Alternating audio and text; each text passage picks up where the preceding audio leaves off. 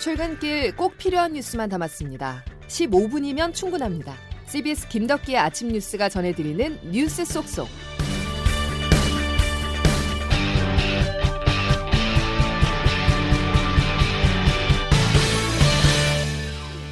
여러분 안녕하십니까? 8월 26일 김덕기 아침 뉴스입니다. 야당 의원들을 대상으로 한 국민권익위원회 부동산 투기 의혹 조사에 후폭풍이 거셉니다. 국민의힘 윤희숙 의원은 부친의 농지법 위반 의혹이 불거지자 결백을 주장하면서도 책임 있는 모습을 보이겠다면서 의원직 사퇴를 선언했는데요. 대선 전투의 중요한 축을 허물어뜨릴 수 있다라는 위기감을 느끼지 않을 수 없었습니다. 이번 권익위의 끼워 맞추기 조사는 우리나라가 정상화되기 위한 유일한 길이 정권 교체뿐이라는 것을 다시금 보여줍니다.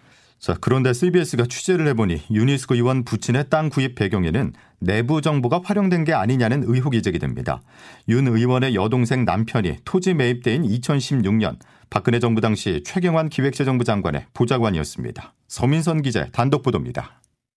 유니스 의원 여동생의 남편, 즉 제부 장경상 씨는 2014년부터 2016년까지 당시 최경환 기획재정부 장관의 정책 보좌관으로 근무했습니다.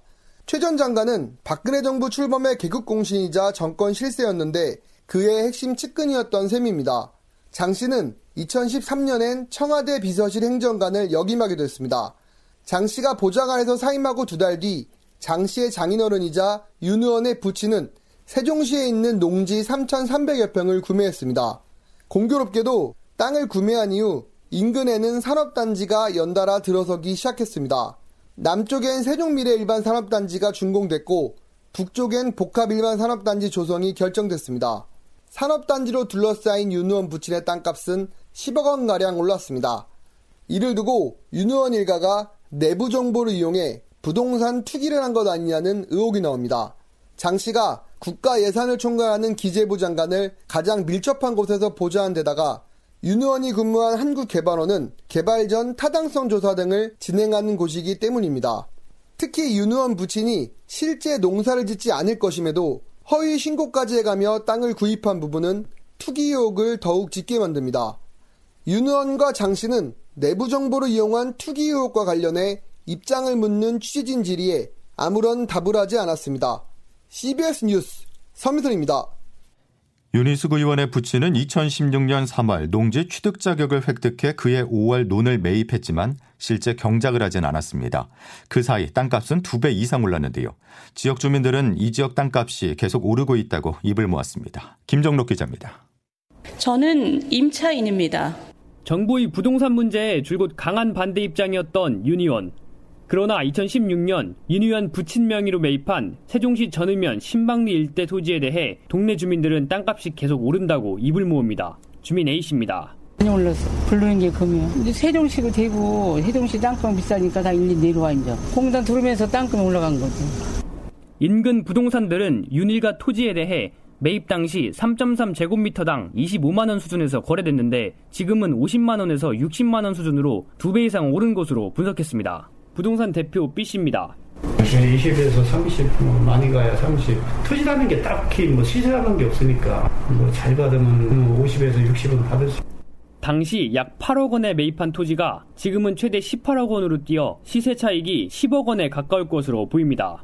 다만 일부 현지인들은 유니온 부친이 농사 목적이든지 아니면 가족의 투기 목적으로도 적절치 않은 형태의 토지라고 지적합니다. 한편 윤일가의 땅값이 크게 오른 만큼 매입 과정에서 내부 정보를 이용한 의혹이 사실로 드러나면 적지 않은 파장이 예상됩니다. CBS 뉴스 김정록입니다. 반드시 처리하겠다는 여당과 모든 수단을 동원해 저지하겠다는 야당이 오는 30일 결판을 내립니다. 본회의가 연기된 가운데 언론중재법 개정안에 대해서 여야는 강대강 대치를 이어가고 있는데요. 언론중재법 파동이 결국 9월 정기국회에까지 영향을 미치며 전국이 경색될 거란 전망입니다. 이준규 기자의 보도입니다.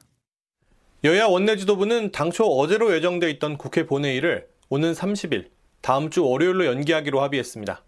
한숨은 돌렸지만 상황은 전혀 변하지 않아 바로 터질 폭탄을 시한폭탄으로 바꿔놓은 것에 불과하지 않느냐는 지적이 나옵니다.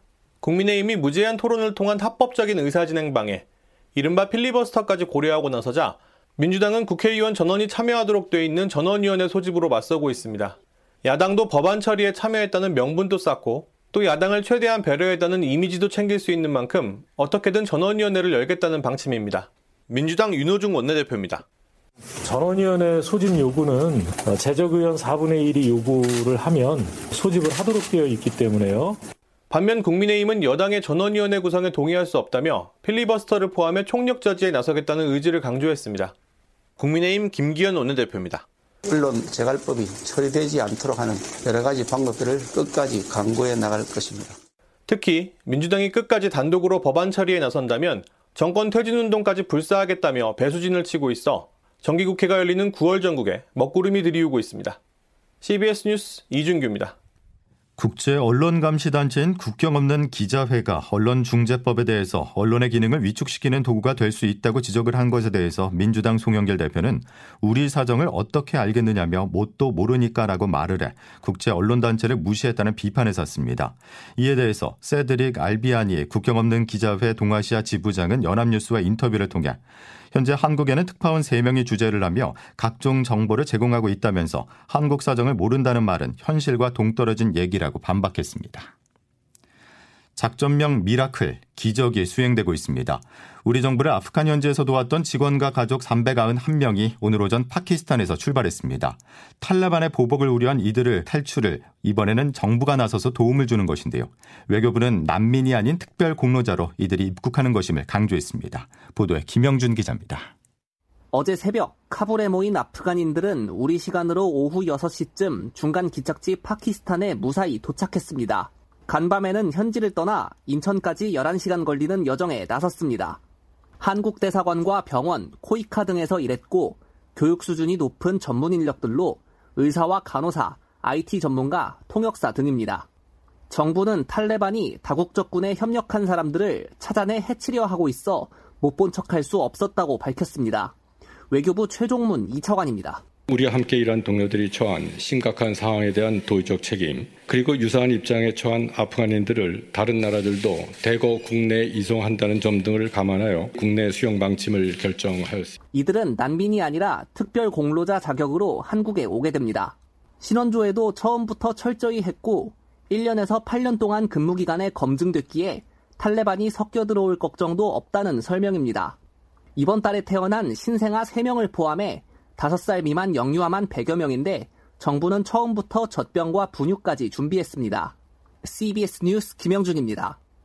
사선을 넘어 기적 같은 탈출에 성공한 아프가니스탄인 391명은 오늘 오후 인천국제공항에 도착한 후 충북 진천으로 이동해 약 6에서 8주가량 국가공무원 인재개발원에 머물게 됩니다. 당장은 아니지만 장시간 동안 서서히 그리고 깊숙이 우리에게 영향을 미칠 소식이 일본에서 날아왔습니다. 일본 정부가 2년 후인 2023년 봄부터 후쿠시마 제1원전 앞바다에 오염수를 배출하기로 결정했습니다.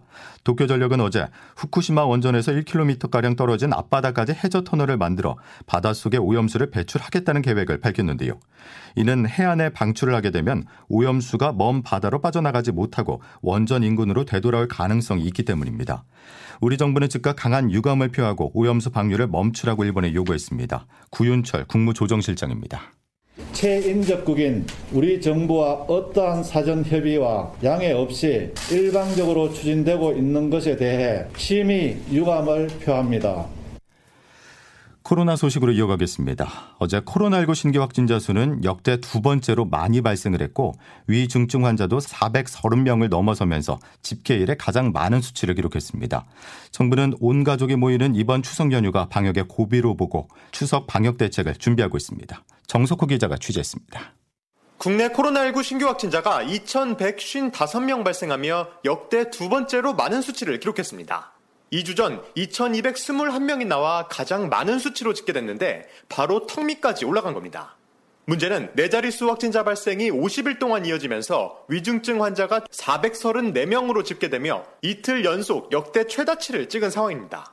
이에 따라 전국의 중환자 전담 치료 병상은 전체 830개 중 250개밖에 남지 않았고 일부 지역은 병상이 동나고 있습니다.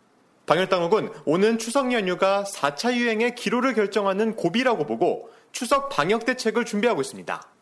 중앙사고수습본부 박희양 방역총괄 반장입니다. 타 지역에서 이동 문제라든지 또 가족 친지의 범위 문제라든지 이런 부분들은 방향을 좀 결정하는 게 맞을 것 같습니다. 우선 감염 확산을 막기 위해 추석 연휴 기차 승차권을 창가 측 좌석만 판매하기로 했습니다. CBS 뉴스 정석구입니다.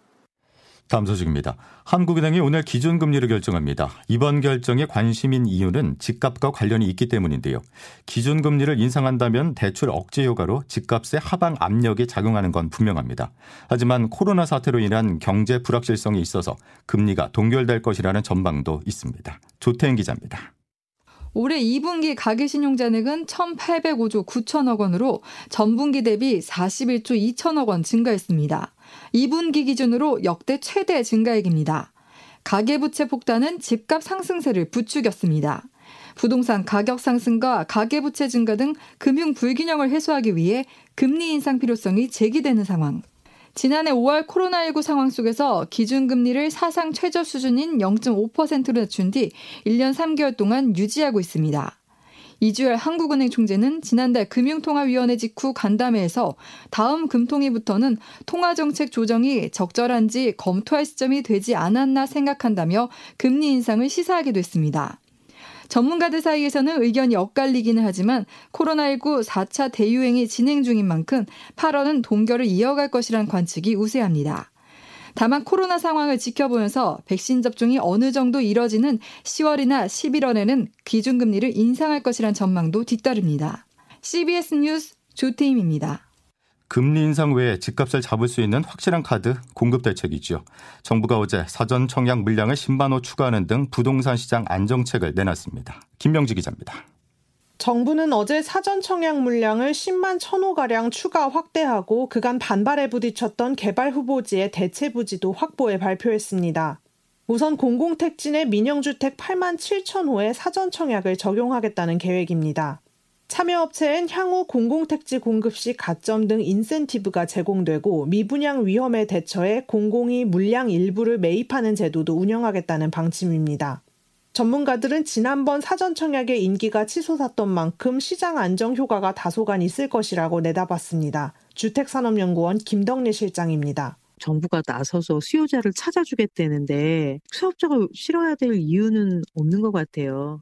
하지만 여전히 민간 시행사 측의 참여 여부가 불확실한 데다 물량 자체가 시장 심리를 진정시키는 데에는 한계가 분명하다는 비판도 나옵니다. 고종환 한국자산관리연구원장입니다.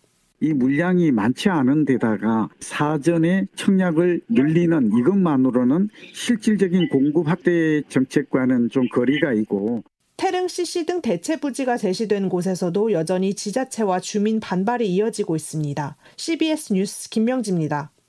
이제 오늘 날씨 알아보겠습니다. 이수경 기상 리포터. 네, 기상청입니다. 예, 어제도 많은 비가 내려서 피해가 있었습니다. 네, 어제 남해안 지역에 많은 비가 집중됐는데요. 특히 부산 지역은 시간당 70mm 안팎의 폭우가 쏟아지면서 피해가 속출했습니다. 오늘은 다행히 충청과 남부지방의 경우 모처럼 비 예보가 없는 상태인데요. 전국적으로 구름이 많은 가운데 수도권과 강원 영서 북부로만 낮 동안 5에서 20mm 정도의 비가 오는 곳이 있겠습니다. 이 밖에 제주도는 오늘 밤과 내일 사이 비가 내릴 것으로 보이는데요. 따라서 낮 동안에 남부지방 대부분 지역이 기록이 30도를 웃도는 곳이 많아서 덥겠습니다. 현재 제주도는 폭염특보가 내려진 곳이 있고 반면 중부지방은 어제와 비슷한 기온이 예상되고 있는데요. 오늘 낮 기온 28도에서 33도까지 예상됩니다. 서울과 인천의 낮 기온이 28도, 청주와 부산은 30도, 광주 31도, 대구 33도가 예상됩니다. 한편 내일은 기압골의 영향으로 수도권과 서해안, 전라남도부터 비가 내리기 시작해 낮에는 그 밖에 전국으로 비가 확대되겠고 모레까지 비가 이어지겠는데요. 특히 내일은 충남과 호남 지방을 중심으로 30에서 100mm 정도의 많은 비가 예상됩니다. 날씨였습니다. 오늘부터 18세에서 49세에 대한 코로나19 예방접종이 본격 시작됩니다. 20대, 40대 위중증 환자 비율이 꾸준히 높아지고 있고요. 최근에 확진 판정을 받은 3명 중 1명은 감염 경로를 알 수 없다고 하는데요. 건강을 지킬 수 있는 가장 확실한 방법, 현재는 접종뿐입니다. 오는 9월 18일까지 추가 예약이 가능하다는 사실 끝으로 말씀드리죠. 목요일 김덕기 아침 뉴스는 여기까지입니다. 고맙습니다.